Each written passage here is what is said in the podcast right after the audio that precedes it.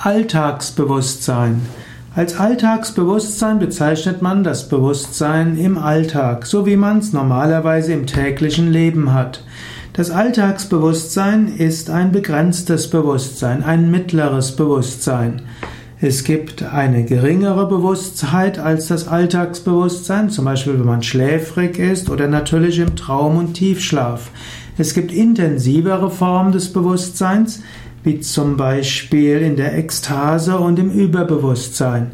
Es gibt verschiedene andere Bewusstseinszustände, wie zum Beispiel Trance, wie zum Beispiel auch psychotische Bewusstseinszustände, manische Bewusstseinszustände, depressive Bewusstseinszustände und natürlich die vielen verschiedenen Bewusstseinszustände, die durch Drogen und natürlich auch durch spirituelle Praktiken erzeugt werden.